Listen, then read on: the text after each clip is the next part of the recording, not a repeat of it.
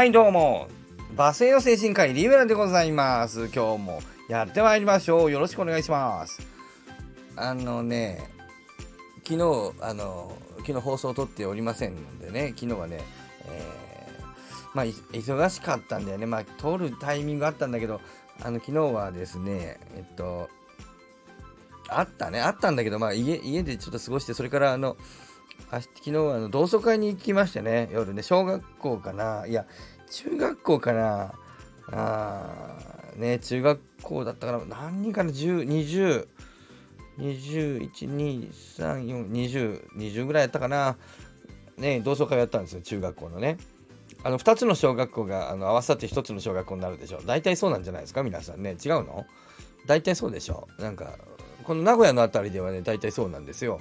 で2つの小学校でね1つになるんだけどあの中学校ね1個になるんだけど面白いなと思うのはねあのうんとね毎回なんだけど、まあ、僕らの小学校ともう1個側の小学校があるんですけどね。あのね僕らの小学校の人が多いんだよね毎回。あの学生生徒数は同じぐらいなんですよ。なんだけどねなぜかこちら側が多いんだよね。それにねあの僕の所属していた6年1組の人が多いんですよ。そしてね僕の所属していた中学校の3年3組の人が多いんだよね。3組だったかな？3の3だったような気がするんだけど、まあ、とにかくねクラスメイトが多いんだよね。あのー、これは僕の力です。あの嘘です。僕の力では全然なくて僕はあんまりそういうこう中心的な人間ではなかったのでなんだろうななんかねそういうこう中心的なあのところとそうじゃないところってできるんでね面白いもんですねと思って不思議。まあ一回そうなるんだよね。まあ宴会好きみたいな人が多いのかもわかんないけどねただ単にね。ってなことでね行ってきました。えー、まあねあの前僕この,、うんと、この放送でもしかしたら言ったかもわからないんだけれど、えー、同窓会に来る人ってそれなりにその何て言うのかなね、今の自分に自信がある人しか来ないよねっていう話をなんか前もしたと思うんですけどね、まあ、そんな風なことはここのラジオでしかあまり言っていなかったんだけどちょうど同級生がね、えー、あの人がね同じこと言ったんでねそこの場でね、えー、思うんだけどその人はね女子について言ったんで、ね、その僕の同級生は男なんだけどあのやっぱりさリブラこういうところに来るさあの女子ってさスペックが高い人が多いよねっつって。あのやっぱりそれなりに自信が見たその人はだから見た目にっていうのは女の子が見た目にってなことでねやっぱ要は綺麗な人が多いと比較的、えー、で昔から綺麗だった子があのやっぱりよく来るよねっていうようなことをあの言ったらやっぱり自信がないと来れないんじゃないかなとか言ってあのその人はね言ってたんだけどまあ、うん、僕はあの男子について思ったんだけどあのある程度収入があるとかね。なんか社会的に地位があるとかね。やっぱそういう人しか来ない。で昨日もやっぱ思ったね。やっぱねそれなりの地位地位っていうのかな。あんまりこう世の中でうまくいってない人はいないね。やっぱり言いにくいんじゃないかな。特に僕らの世代はあのフリーターですとか言いにくいんじゃないかな。なんかいくら自分で人生が充実しててもね。なんかまだそういうこだわりがある世代なんじゃないかなとなんかねちょっとねあの覚えてまし思いましたね。あやっぱそうだなと思ってね。やっぱりね行くとねうんと結構声かけられるんだよね「オリブラー!」っつってね「うん、お久しぶりじゃんお遅えよお前」なんて、ね、僕仕事やってから遅れて行ったんでね、えー、なんだけどね毎回これもそうなんだけどこっちはわかるけど、あの、いやいや、向こうは僕のことわかるけど、僕は向こうのことわからないんですよ。これが頻繁にあって。で、あの、中心人物の、あの、他の子もいたもんだから、その子にも聞いたんだけど、どう？って言ったら、やっぱ俺もわからないよってって。あの、だから、思えばね、やっぱりなんとかな、割と目立つ子供だったんだなと思いましたね。自分ではそんなつもりなかったけど、あの、僕のことあんまり知らない人いないんだよな、あの、行くと。でもこちらはほとんど知らないんですよね。えー、なんでやっぱそんなつもりはなかったしなんか楽器の代表とかもやってなかったけどまあやっぱりこ,、まあ、こんなに喋ったら目立つよねそういえばね小学校のねあのあれを持ってきてる人がいましたあのなんだあの卒業文春ねあいや文春じゃないそんなあの、あの、なんかす、あの、すっぱ抜いた記事とかない。違う違う。卒業文春やですね。あの先生と、最後にあの先生とあの先生は不倫してた卒業文春。それやだね。えー、えー、あの先生と付き合ってたの？あの先生が？みたいな。えー、そんなホテルに行くシーンとかあんの？みたいな卒業文集嫌ですね違う違う卒業文集ね、ええー、飯合炊飯なのか飯合水産なのか問題ねまあどうでもいいそういうこと言ってるから長くなるねごめんなさい ここの部屋でやると声が枯れるうん。えー、声出ない。うん。違う違う。えっと、なんだっけ。さあ、今日もね、関係ない話乗ってまいりました。そして今日も何の話をしてるか。あ、卒業文集。卒業文集をね、持ってきた人がいてね。えっ、ー、と、いや、まあ、うん。あのね、文集のね、ところに載ってる顔と違う人と同じ顔の人がいるね。えー、僕なんかね、あんまり変わってないと言われてますんでね、あの割とねお、おじさんですけどね、えー、割とね、あの顔もわかるみたいなんだけどね、えー、もっと変わらない子もいるんだよね。全然変わらない男も女もね、全然顔変わらない人いて、髪の毛白くなったりするからね、僕らの年齢だとあれですけど、髪染めてこられると、ほとんど同じ顔に見えるっていう、同じ、あの、なんか、ジャイアンって、あの、未来の時代ででかいジャイアンじゃないですか。あののび太だけちょっと声変わったりするけど、スネ夫とかもなんかでかいスネ夫になって声も同じ人がやったりするでしょ。あの、ドラえもんって。あの、ジャイアントスネ夫ってでかくなるよね、ただ単にね。あの、でかくなった、あの、ジャイアントスネ夫みたいな、そんなやついるんだよ。あの、昨日も言った。同じ顔してやんの。ね。で、僕はちょっと顔変わってるんで、まあ、伸びたぐらいかな、変わってるのね。えー、で、そうそう、卒業文集を持ってきた人がいてさ、これで、あの、見てたんなんだっけ何の話しようとしたんだけど。ほらね、もういろいろ言ってるからわかんなくなっちゃうんだよな。なんだっけな、卒業文集を見たんだけど、何を言おうと思ったんだけど、まあいいや、卒業文集をね、あの、ちょっと卒業文集なんか言おうと思ったんだよな。ああ、もう台無しだよ。まあいいや、違う話を。ね。卒業文集はまあ見ました。ね。それとちょっと何の関係があるかわかんないんだけど、あの、そうだね、同窓会に行ってね、そうだね、えー、っとね、うん、あ、うん、なんだろうな、なんか言いたいな、なんだろうな、卒業文集で何か言いたいな、もう全然くっそ、まあいいや。で、まあね、で友達がいろいろいたんで、卒業文集で何か言いたかったんだけど、これは忘れました。えー、思い出しませんので、もう時間もないので飛ばしていきます。卒業文集が、あもういいや、これはもうダメだ思い出せない。なんか言おうと思ったの。ね。で、まあ、とまあ、で、言ったよね。で、同窓会行ったでしょ。でね、えー、っとね、そうそう、あ、うん、卒業文章はわかんないんだけど、あのね、うんとね、うんと、よく喋るのが言ってる。あ、思い出した。まあ、どうでもいいことだった。卒業文集に見たんだけど、卒業文集の何でもナンバーワンみたいなの書いてる時あるじゃない。あそこにね、そうだ、あのね、あのね、おしゃべりナンバーワンって書いてあったの。リブラ、おしゃべりナンバーワンって書いてあった。なんで僕のあのね、ナンバーワンはおしゃべりなんですって。よーく喋るんだって。で、ペチャクチャって書いてあった。もう失礼だね。まあいいんだけど。ということでね、僕はね、おしゃべりナンバーワンとね、あの小学校の時書いてあるぐらい、めっちゃ喋ってたわけ。ね？ね？でね、えー、同じクラスのね、えーとまあ、3年小、中学校3年の時に同じクラスのね、えー、ね、またこの子がよく喋る子がいてね、今の今日昨日もいましたよ。ね。で、2人でまたペラペラペラペラ喋ってね、その人が面白いんだ話が。ね。そいつが面白いもんだからさ、で、そいつとさ、なんか掛け合いでうわー喋ってた楽しかった。ね。楽しかったんだけどさ、これがね、面白いことにね、あの、僕ね、あの、その人とね、中学校3年生同じクラスだったんですけどね、お互いね、そういう話をしたんだけど、あの、前もしたことあるんだけど、あの、中3の時って一言も喋ってないよねっていう。そのめっちゃ喋る僕とめっちゃ喋る彼と別に喧嘩したとかじゃないんですよ。あのねただねほぼ喋ったことないの。あのわからないの理由は。やっぱり思春期っていろいろ複雑なんだなというのが一つ思いますよね。なんか僕もなんだろうなプライドがあったのよくわかんない。あのよくわかんないけど僕はあのねよく記憶もないんだよね彼とどうして喋ってないのか。でなんとなくね怖いっていうイメージがあったのは覚えてる。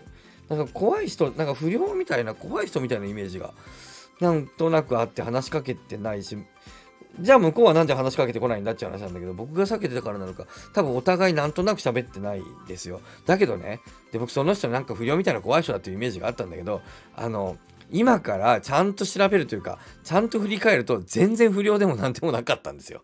あの、その人不良じゃないの。ただの愉快な人なの。中心的にあの男子の中とかでブワーッと喋る。人気者なの、うん、めっちゃ面白いの。不思議なんだよね。僕そのこと覚えてないの全然。でクラスが同じだったかどうかもよくわからないの。だけど調べてみると同じクラスなの。1年間。中学校3年生。で2人ともめっちゃ喋ってんの。でも2人は喋ったことがないの。仲が悪かったのって昨日聞かれた。仲悪くないの。良くもないの。だって喋ったことないんだもん。あの避けてた覚えもないの。いたかどうかもわかんないの。お互いに。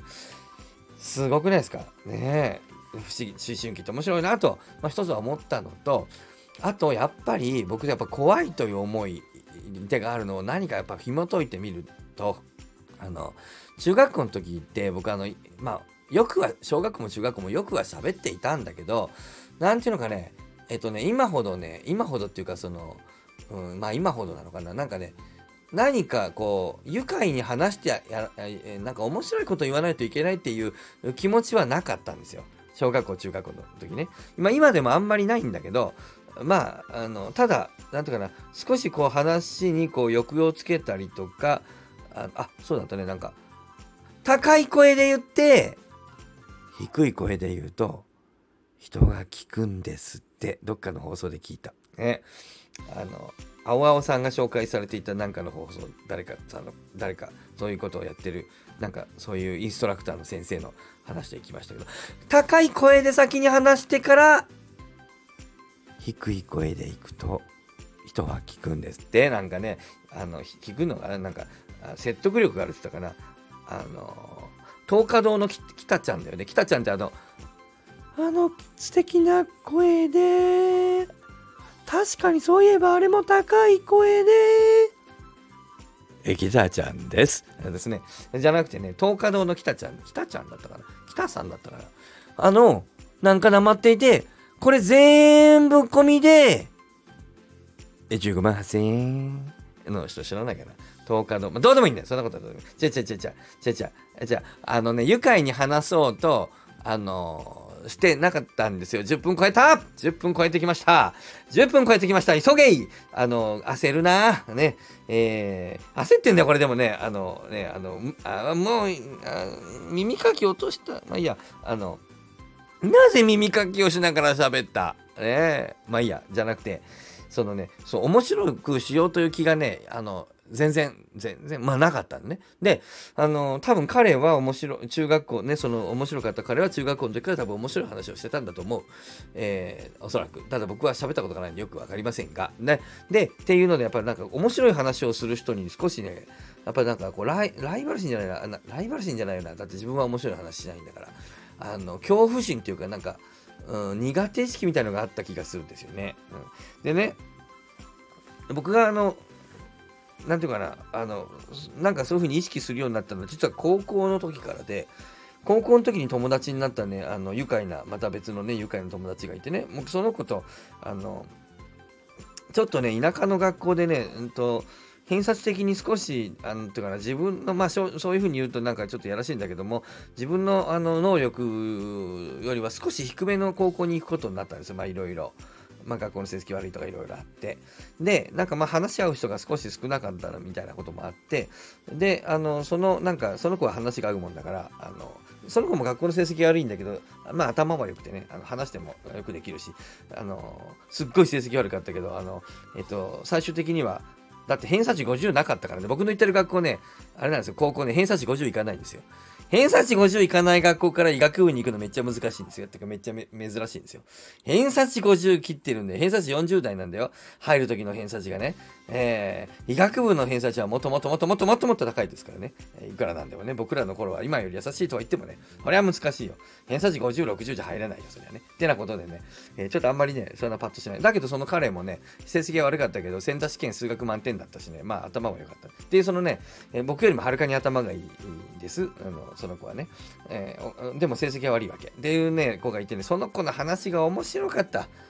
うん、とにかく面白かった。で、何の話も面白くするんだよ、彼がね。で、僕はね、あの今はこんなに喋りますけどね、で小学校も中学校も喋るんだけど、高校のね、1年、2年の頃はね、ほとんど喋ってないの。なんで喋ってないかっていうと、ずっと笑ってた記憶しかない。あの僕は彼の横でずっとうわーって笑ってて、あの相づちも打てない。笑うだけ。相づちちょっと打ったかもわかんない。若干のツッコミみたいなものはできたかもわかんないけど、もうほぼほぼ、もうあのその子の話にずっと笑いっぱなしで、とても面白かったんですよね、高校のその彼の話がね。で、面白すぎるもんだから、彼となんかコース分けの時も彼と同じコースにわざわざ行っちゃって、あのーだから彼が成績めっちゃ悪いもんだから成績悪いクラスにいたんで僕もそっちの成績の悪いクラスに行ったんですけどね。えっ、ー、となんか一番成績の悪い薬だって470人か44050人いて44050番だったからね彼はね。その偏差値50いかない高校でね。えー、偏差値、入学編の偏差値が50いかない高校で、あ僕あれですからね、あのー大学の時にあの家庭教師を、えー、間違えた家庭教師じゃないあの塾の講師をやってね、えー、中学生に教えててねバイトでね先生の学校どこ？って言ってね僕あのね学校のねあの先生の学校はねここだよって言おうと思ったらね表に載ってないんですよ。あれ？と思ってそんなバカなことないわけよ。愛知県のね、あのちゃんと県立高校だからね、あの載ってるはずなんだよ。ないなと思ってね、そしたらね、そこの塾はね、あんまりアホな子教えてなかったんでね、あの偏差値50いかない子もいないわけよ。ということでね、あのいらないってことで、半分に長かったんだよね、表がね。半分に折りたたんであってね、偏差値50から上の学校しかね、あの見えないようになっててね、あれ、おかしな僕の学校ないなと思ったらね、裏側にありました。え、ああ、ないなと思ったら、裏側にあった。これ高いと低いよってね、説得力を今出しました。説得力出たでしょうか？全部まとめて、15万8000円。えー、まあね、あ違う違う。えっ、ー、と、なんだっけ。そう、じゃそう、今日こんなことばっかり僕が言ってるんでね、うちのね、あの、三男がね、違う、パパ、違う、違う、そうじゃ、そうじゃないって小学校2年が言うかと思って、ちょっとあの、お父さんの影響力が出ております。えー、まあいいんだよ、違うんだよ、違う、違う、そうじゃ、そうじゃない、うん、うんと、なんだっけ。あれ、もうわからなくなっちゃった。で、そあとその友達がね、うん、あのすごくすごく面白かったって話だったかな。偏差値50いかない満点。満点の彼あなんかわざわざ自慢に来たからね満点取ってまあいいんだけどさ、その面白い彼がねいて彼の話の何が面白いのかずっと僕あの聞いてねあのある時パッと気づいたのその子ねえっ、ー、とねえっ、ー、と正しいことよりも面白いを優先するの常に常に。で、その、面白いのと、あの、なんていうかな、あの面白くないがある時にね、えっと、面白い場合はこう言ったら面白いというのがあって、ただ、そういうふうに言うと事実と微妙に違ってしまうわけっていうことがあるわけ。そこで彼は必ず、えっと、面白くない事実と面白い若干の嘘だったら、面白い嘘の方を選択するんです、常に。えー、で、僕はそういうことがあのできなかった、最初。要はね、嘘がつけないの。あのね、実はね、面白い話がね、できない人っていうのはね、嘘がつけない人なんですよね。って僕は思うんです。で、面白い話ができる人はね、その責任が負えるの。これ覚悟と責任の問題なんです。嘘をついた時に、それ嘘じゃん、後で違うじゃんって言われたとかね、言うのをね、あの、もうそれは僕のが間違えたっていうか、嘘、嘘っていうのは間違いと同じでね、その間違えた責任、嘘の責任をね、取れる力があるかどうか。これ慣れなんだよね、でもね。で、僕は全然その嘘をつく責任が負えなくて、嘘をつくことができなかったんだけど、その彼とさ、高校の友達の彼と3年間いる間に、ちょっとずつちょっとずつ訓練をして、自分で意識をしたわけ。あ、今、あの、うわ、なんか今本当のこと言っちゃった。今でも、あの、彼だったらね、彼だったらここはこうやって多分言っただろうな。で、その嘘、でもそれは嘘だな、嘘になっちゃうなって思ってね、あの、えっとね、あの嘘、嘘ね、嘘をつくことが僕は最初できなかったんだけど、その彼がじゃんじゃん嘘をついていくわけ。で、それをね、えー、っと見ていてね、ああ、そこはでも、その嘘っていうのはね、意味ない嘘はつかないわけ。あの、面白いこういう風に言った方が面白いと思った時にはもうそっちをポンと選択するっていう、そういうね、その覚悟がね、あのすごいわけ。で、だから意味ない嘘は絶対つかない。面白いという時にだけ彼は嘘をつくわけ。で、後でさ、お前あれ嘘じゃんって言われた時に、あ、そんなこと？言った？言ってないよ。あ、言ったか？みたいな感じで適当なのね。あの、すっごい適当なんだけど面白い方の選択ですね。これは訓練でね、っていうようなことでね、僕はね、高校に行ってからそれがね、あの、ようやくできるように少しなって、そこからね、あの、まあそんなに僕はあの、あの面白いこと言わないけども、まあなんとなく、あの、面白げな、あの、展開に持っていけるように、あの、話がね、なってきたんです。皆さん。話を面白くする、面白い話をする人っていうのはね、嘘をつく責任が負える人なんですよ。大事なことを言いました。ね。というのはね、あの、非常に思います。で、訓練してるとだんだんできるようになって、で、僕はやっぱりそれを、あの、中学校の時はおそらくやっぱできなかったんだと思う。なので、えっと、その中学校の時の同じくね、面白かったと思うんだけど、彼とは僕は全然喋ってなくて、高校で別の友達ができて、その子との間でね、そういう関係ができた。一回ね、あの、西野亮廣さんがね、多分 Voicy かなんかだと思うんだけど、どっかでね、なんかね、その、クーラーが効いて、なんだちょっと話忘れちゃったんだけど、クーラーが効いてない部屋かなんかがあって、で、話が熱気が出ましたねって、もう僕らが熱気があって話があって、温度が、わ、我々、なんつうかな、皆さんの熱気でね、皆さんのこのね、情熱でね、部屋が暑いのかなと思ったら、クーラーが効いてませんでしたね、みたいななんか冗談を言って、えー、まあ、それで流そうとしたんだけど、後ろの方から、西野さん、西野さん、だけど後半の何時からはクーラーは効いてましたよとかっていう余計なことを言うやつがいたと。その真実いると。そんなこと言う何の意味があってそんなこと。もうええやんと。もうクーラー効かんかったでええやんと。もう効かへんかったらええやんと。ななんでそれ言うのっていうようなことをね西野さんが言っていらっしゃったんだけど、あれもね、だから、あの、それでね、あの、ああいうやっぱ芸人さんたちっていうのは、その面白いを選択して、多少の、あの、真実みたいなものをもう目つぶって面白いというのに寄せて、嘘の責任を自分で取ると。いうようなね、覚悟があるんだと。まあ、正確性をあの出す人っていうのはね、覚悟が足りないっていうのはあるんだよね。あの医者なんかもそうなんですよ。僕らね、診断でね、あの、というかね、あの診察の間でね、嘘を言うことがあるんだけど、それやっぱね、心にグッと引っかかるからね、嘘を言った方が治療的だと分かっていてもなかなか言えないことがあるんだけど、やっぱり力のあるね、医者は嘘を言えるしね。ということでね、力のある話者、話術、話術で力のある話術をする人ってのは嘘を言う覚悟がある。これは嘘を言うのが無責任なんじゃなくて、あれもそうでしょ？その、なんていうのかな、例えばさ、あの、なんか悪いことしちゃった時にさ、これは秘密にしとくと良くないと思ってんだけど、それはお前秘密にしとけよってやつあるでしょ。ね。秘密にしとけばのは良くないと思ったんじゃないよね。お前がその嘘を抱えておく覚悟とあの力がなかったんだよねってことはありませんか？それは言わない方が良かったって話あるでしょ。それと同じ。それのね、あの、ちょっとあの別バージョンね。やっぱ面白い話をするときには、嘘を言う、その覚悟と責任の力がどれだけあるかっていうことですよ。皆さん、覚えておきましょうということで、僕はそう思いますと。いうことで、えー、ね、えー、優に20分を超えてしまいました。えー、ね、もう長くなると誰も聞いてもらえないけど、今日はでも僕としては、あの、いい話だったんじゃないかなと思っております。同窓会にね、そして、えー、ね、皆さん同窓会に行けるような、あね、えー、恥ずかしくない、ね、なんかこう、活躍をしましょうよ。活躍しなくたっていいんだよ。自分が楽しくたっていいんだよ。ね。何かこう、えー、同窓会には行けるぞというように自分が楽しければ生きるんだから楽しく生きていこうそして、えー、嘘をつく勇気と責、えー、覚悟を持ちましょうはいさよなら